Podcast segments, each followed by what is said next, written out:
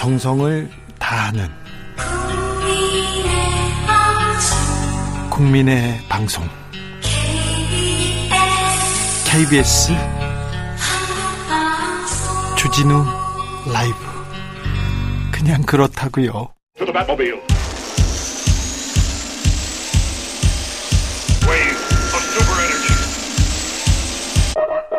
주기자의 1분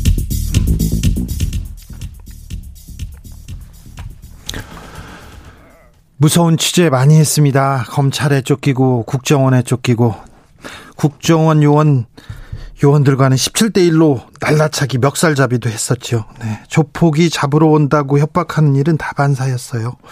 서방파랑 양은이파가 서로 저를 잡겠다고 협박한 날도 있었습니다. 저는 순서를 좀 지켜라. 오늘은 바쁘니까 내일 4시에 오라고 했습니다.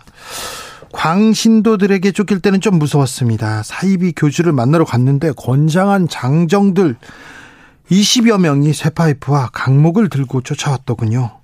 다른 사이비 단체를 취재할 때는 제 옆에서 제가 취재하고 있는데 제 옆에서 곱갱이로 구덩이를 파고 있었어요. 아, 오싹했습니다. 그런데 취재하면서 가장 무서웠던 기억을 꼽으라면 2014년 4월을 꼽을 것 같습니다. 진도 팽목항 그 천막을 말입니다. 아이들을 실은 배는 항상 자정이 다 되어서야 들어왔습니다. 아이들은 이름이 아니라 번호로 불렸습니다. 75번입니다. 검정색 남방의 바지는 회색 운동복, 키가 168cm, 아주 큽니다. 긴 생머리. 이마와 오른쪽 광대에 여드름이 있습니다. 왼쪽 목 뒤에 점이 있고요. 아, 볼 오른쪽에 점이 있나요? 누가 물었습니다. 네, 그 말에 우리 아이예요. 우리 아이 맞아요. 라는 목소리가 나왔습니다. 아이를 찾은 가족들은 오열합니다. 그러면 주변 사람들은 축하를 전합니다. 아유, 잘 됐네.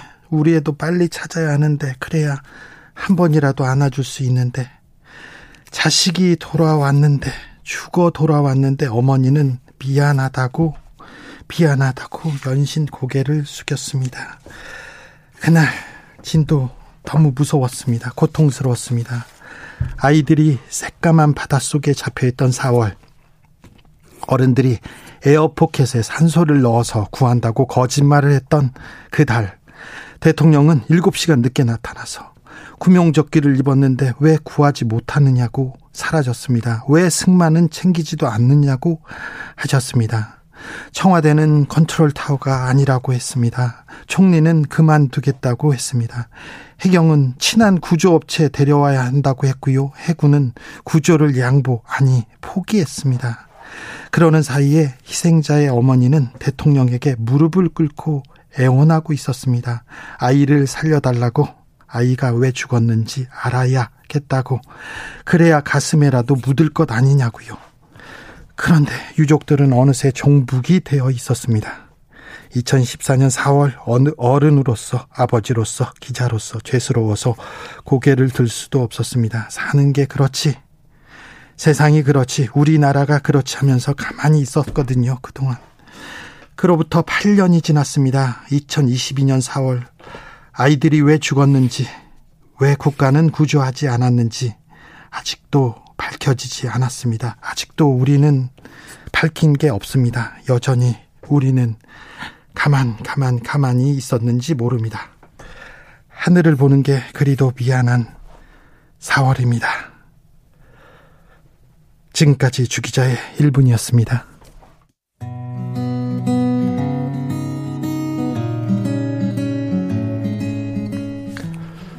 세월호 잊지 말아야 합니다. 0054님이 얘기해 주셨고요.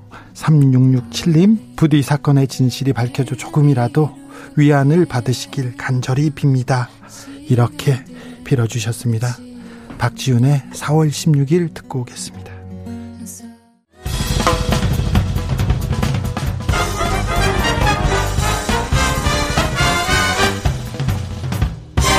훅 인터뷰 모두를 위한 모두를 향한 모두의 궁금증 훅 인터뷰 북한이 태양절로 부르는 김일성 생일을 맞았습니다. 경축 분위기로 아주 뭐뭐 뭐 시끄럽던데요. 미국은 면밀히 살펴봐야 한다면서 긴장을 놓치지 않고 있습니다. 북한의 동향은 어떤지 그리고 윤석열 정부의 대북 정책은 어떻게 펼쳐질지 좀 세세히 읽어보겠습니다. 판문점의 협상가입니다. 한반도의 지략가 정세현 전 통일부 장관 모셨습니다. 어서 오세요. 예, 네. 반갑습니다. 네. 왜 태양절이라고 불립니까? 민족의 태양이라는 뜻이에요, 김일성이. 아, 그래요? 예. 그래서 이름도 아예 태양절입니까? 어, 생일을 그렇게 이름을 붙였죠. 독재 국가는 참. 아, 그렇죠. 네. 개인 숭배가. 네. 어, 심하니까. 네. 최대 명절입니까, 북한에? 그렇죠. 그래요. 김일성, 김정일 생일은 광명성절. 네. 어. 태양절, 광명성절. 네. 어, 자, 오, 이번 태양절은 다른 해와 좀 다른 특이점이 있습니까? 네, 좀 다른 것이 김정은 위원장이 김정은 당 총비서가 어, 집권을 한 지만 10년이 되는 해입니다. 야, 그렇군요. 예, 그러니까 어, 2012년 어, 그러니까 2011년 12월 달에 그 김정일 위원장이 사망하고 네. 어, 그해 말에 군 최고 사령관이 되긴 했지만 12월 30일에 네, 저희 공산당 국가이기 때문에 조선노동당의 제1비서, 총비서가 누가 되느냐가 제일 중요한 거 아니에요? 예, 예. 4월 11일 날 조선노동당 제1비서로 추대가 됐고 네. 13일 날그 국방위원회 제1위원장인지로 또 추대가 됐고 그래서 4월 11일, 13일이 네. 김일성, 김정은의 그 권력과 관련해서는 어, 의미가 큰 날이죠. 막 네. 10년 된 해입니다, 지금. 김... 그래서 할아버지 생일도 축하하지만 네.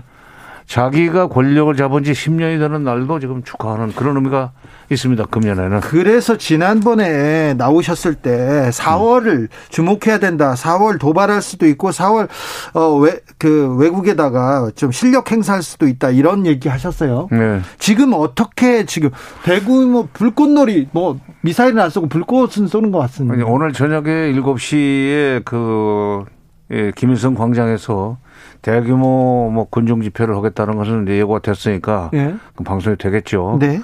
그리고 그뭐저 축포도 쏘아올린다 불꽃입니다. 네. 불꽃인데 네. 불꽃놀이죠. 근데 오늘 밤에는 뭐 미사일 같은 건 안 쏘지 않겠는가. 네. 왜냐하면 앞으로 또 의미 있는 날이 하나 더 남아 있어요. 어떤 날? 4월 25일. 네. 4월 25일은 1932년 김일성이 20살이 되던 해 네.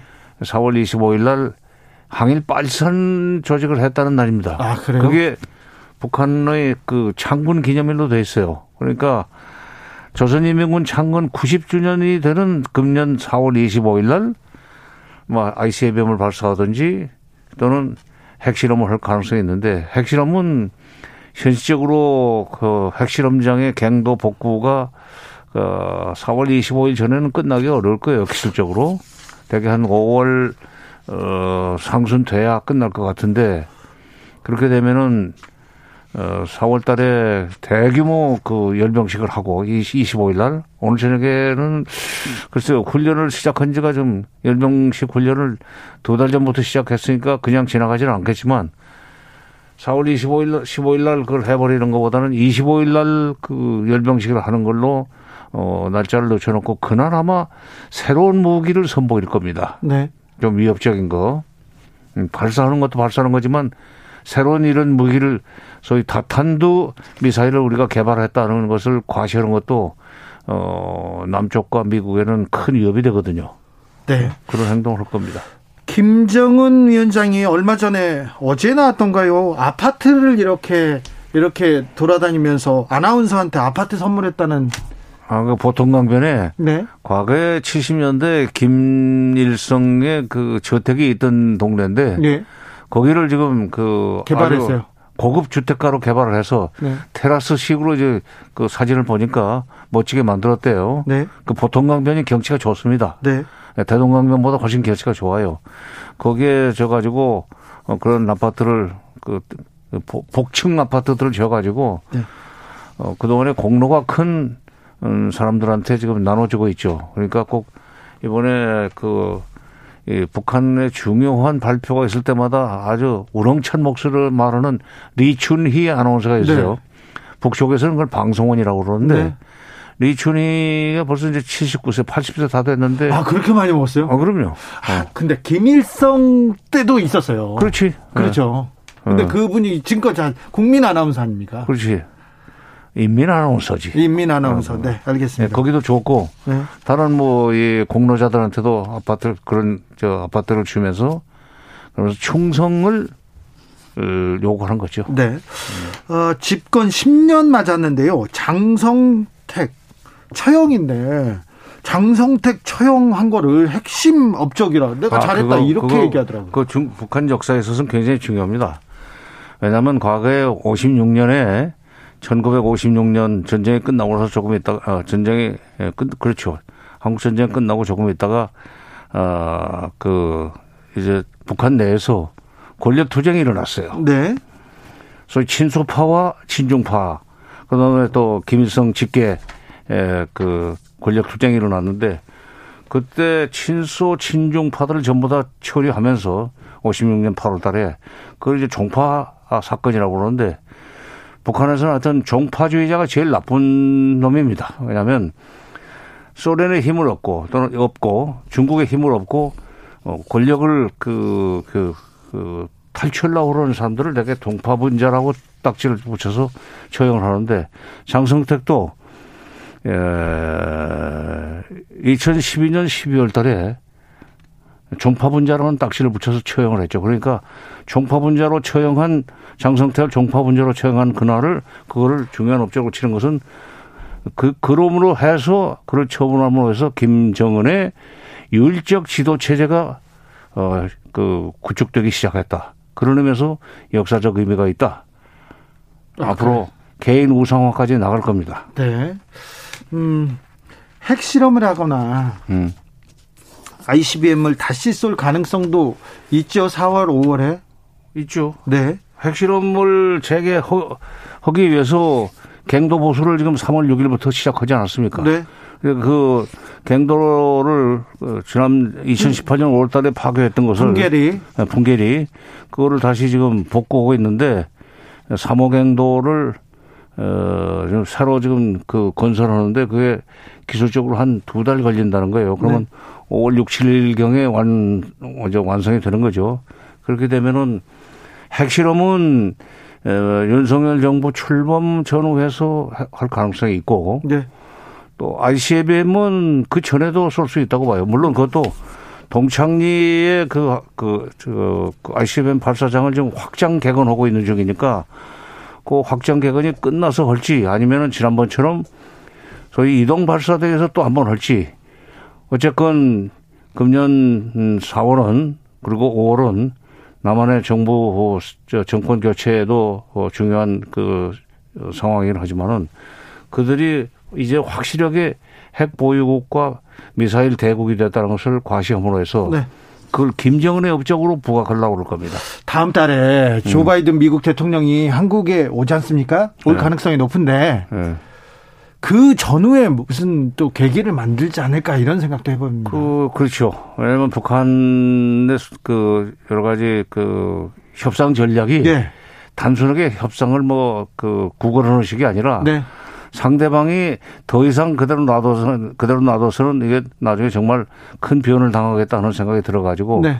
급해서 협상을 그들의 그 상대방이 먼저 협상을 요구하도록 만드는 일종의 돌려차기 전술을 써요. 아니 그러니까 지금 미사일 계속 쏘는데 음, 지금 음. 우크라이나도 있고 다른 미 저 중국, 소 러시아 문제 때문에 음. 북한이 지금 무선 순위에서 밀려 있지 않습니까? 밀려 있는데 그러니까 계속 사고를 치면 네. 사고를 치면은 그 미국이 그 가만히 있을 수가 없죠. 뭔가 좀 손을 써야 된다. 네. 바이든 대통령이 일본을 거쳐서 아마 한국을 올 텐데 네. 에, 5월 달에 그때 바이든 그 미국 그, 그때 그때를 오히려 택해 가지고 도발할 가능성이 있죠. 그렇죠. 네. 그런데요. 윤석열 당선인과 음. 윤석열 정부에서 조 바이든 대통령과의 이, 이런 그 협상 그리고 또 뭐 한미 관계 이거 좀 잘 풀어 나갈까요? 잘 어, 해결할 수 있을까요? 외교부 장관도 지금 바뀌었는데. 음, 뭐 한미 정책 협력단인지 협의단이 이미 다녀왔고 예. 앞으로 잘해 보자는 어, 그, 그, 뭐, 뭐, 얘기도 나눈 뒤에 돌아와서 지금 외교부 장관으로 지명이 됐는데. 네. 그렇게 준비를 많이 했으니까. 네. 일단 뭐 시작은 잘 되겠죠. 근데 문제는 시작이 뭐 반이라고는 속담도 있지만 시작이 되고 난 뒤에 한미 관계가 안정적으로 잘그 출범한 뒤에 그 다음에 이제 북한이 어떤 일을 벌이냐에 따라서 네. 그 북한의 그런 돌출적인 행동에 대응하는 문제를 놓고 한국과 미국 사이에 에, 이견이 생길 수 있죠. 네, 그런데 음. 음, 윤석열 당선인도 그렇고 박진 의원도 그렇고 음. 계속 강경 발언, 강경하고 한미 동맹을 중시하면서 북한은 좀 뒷전으로 밀릴 수 있어요. 그래서 권영세 통일부 장관 후보자의 역할이 어, 좀 막중한데 북한은 북한한테 끊임없이 당근만 줄 수는 없다 이렇게 또 얘기하십니다. 이거 글쎄요, 근데 뭐 당근만 줄 수 없다는 말도 그, 그 주목할 부분이지만 네, 어뭐 그전 정부라고 해서 당근만 주는 건 아닙니다. 네, 어, 그건 잘못 알고 있는 거고 문제는 비핵화와 남북 관계의 우선순위를 어떻게 정해야 하는 거예요. 예, 근데 에, 언론을 통해서 보니까 비핵화가 진전이 돼야만 남북 관계도 발전할 수 있다. 말하자면 이 비핵화 선 비핵화 후 남북 관계 개선 이 식으로 어 순서를 잡은 것 같은데 그 비핵화 문제는 한미 간에 아니 남북 간에 결정할 수 있는 문제가 아니에요. 예, 북미 간에 결정되는 문제입니다. 네, 그럼 결국 미국이 미국이 미국이 북한과 협상을 시작을 해야만 비핵화 협상이 아 비핵화 문제가 어, 비핵화가 이제 시작이 되는 건데 그 그때까지 기다린다? 근데 사실 문재인 정부는 어 그대로 놔두면 미국은 움직이지 않을 테니까 한국이 적극적으로 미국과 북한 사이에서 중재자 역할을 해가지고 운전자론, 어 중재자론 또는 뭐 촉진자론 네, 그, 그, 그 입장에서 어, 남북 관계가 한번 앞서가면서 북핵 문제 해결의 수순을 밟도록 끌어왔단 말이죠. 예, 그런데 지금 권영세 그 의원이 통일장관, 통일, 통일부 장관 후보자는 비핵화가 돼야만 남북 관계도 나갈 수 있다 하는 거 보면은 비핵화를 앞서 나온 거예요. 이러면 이명박 정부 시기에 비핵화방 3천과 큰 차이가 없이 됩니다. 아이고. 그러면 남북 관계는 또 이렇게 멀어질 수밖에 없나요? 멀어지는, 멀어지는 거에는 이제 정치가 되는 거죠. 네. 어, 답답하지만 어떻게 합니까? 뭐 정권을 잡은 사람들이 그렇게 하겠다는데. 그래도 권영세 의원하고 조금 얘기를 하셔가지고 음. 통일 정책은 이렇게 해라 이렇게 또 좀좀 어? 가르쳐 주시고요. 좀 글쎄요. 조언도 네. 하셔, 하시면 좀 나아지지 않을까요? 글쎄 뭐 내 말을 들어준다면야 뭐그 그, 뭐 그렇게 얘기할 용의가 있지만 네. 그렇다고 내가 뭐 그 집 대문 앞에 가서 기다려 가지고 어 잠깐 얘기 좀 합시다 할 수는 없는 거 아니에요. 그래도 그래도 계속 이 한반도 현인이 얘기해 주셔야 되는데 자 이명박 정부한테 아유 죄송합니다 이명박 사람들이 너무 많아가지고 윤석열 정부가 이명박 정부로 나왔네요. 네 윤석열 정부에게 그리고 윤석열 정부의 통일 외교 정책을 하는 사람들한테 이거는 좀 들어라 이렇게 한마디 해주십시오. 그 동맹을 굉장히 강조하대요. 네. 한미 동맹 재건이라는 표현까지 쓰던데 어, 사실 뭐 동맹 재건이라는 한미 동맹 재건이라는 말을 쓰려면은 그 전에 한미 동맹이 파괴가 됐었어야 돼요. 네. 한미 동맹 파괴된 적이 없습니다. 예. 문재인 정부 시절에 한미 동맹이 그 굉장히 강화됐죠. 네.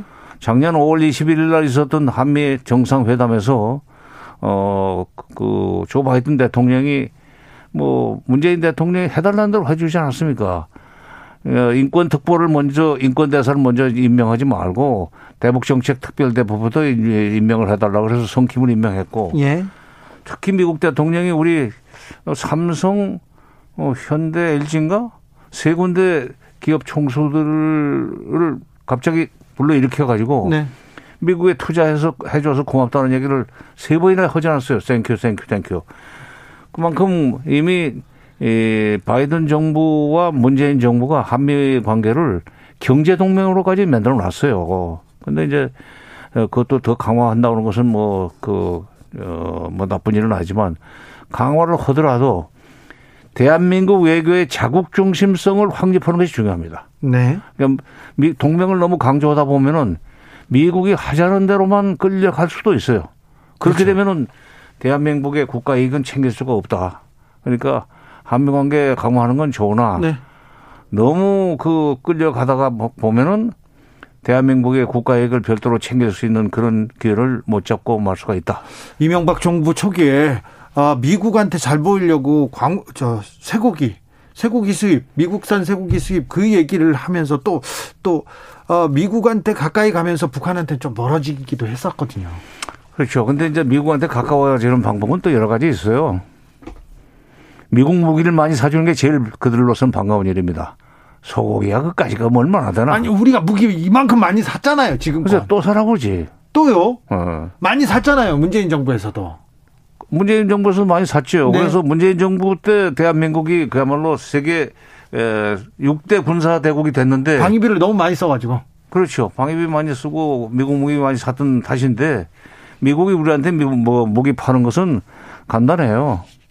북한의 이저 위협도를 그러니까 북한 북한이 굉장히 위험하고 이런 짓을 하 긴장을 높여가지고 긴장을 높이고 북한이 그 위험한 일을 이렇게 꾸 그 계속 계획하고 있다는 것을 정보로 흘려놓으면은 네. 자동적으로 우리 국회에서도 국방비를 증액하죠. 그러면 음. 미국 무기를 많이 살 수 있지.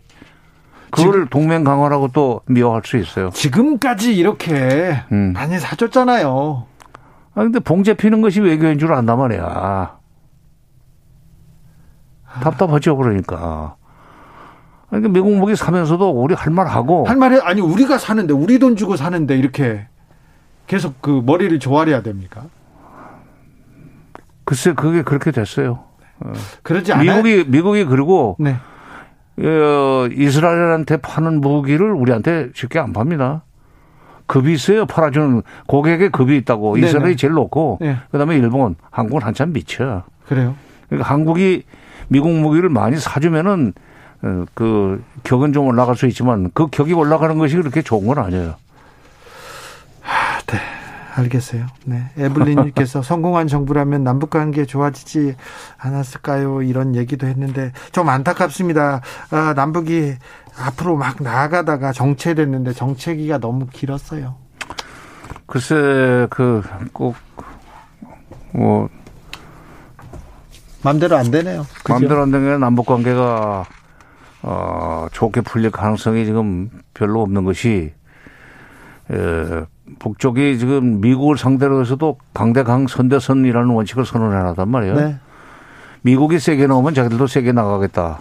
미국이 착하게 나오면 자기들도 착하게 나가겠다 그랬는데 한국 정부가 지금 그 정부가 지금 윤석열 그 이, 당선자와 그 참모들이 이미 북쪽을 상대로 해서 조금 강한 말을 해놨기 때문에 네. 북쪽도 어뭐 곱게 나오지는 않을 것 같습니다. 알겠습니다. 남북에도 평화의 바람이 와야 될 텐데 말씀 말씀 잘 들었습니다. 정세현 전 통일부 장관이었습니다. 예, 감사합니다. 교통정보센터 다녀오겠습니다. 정현정 씨.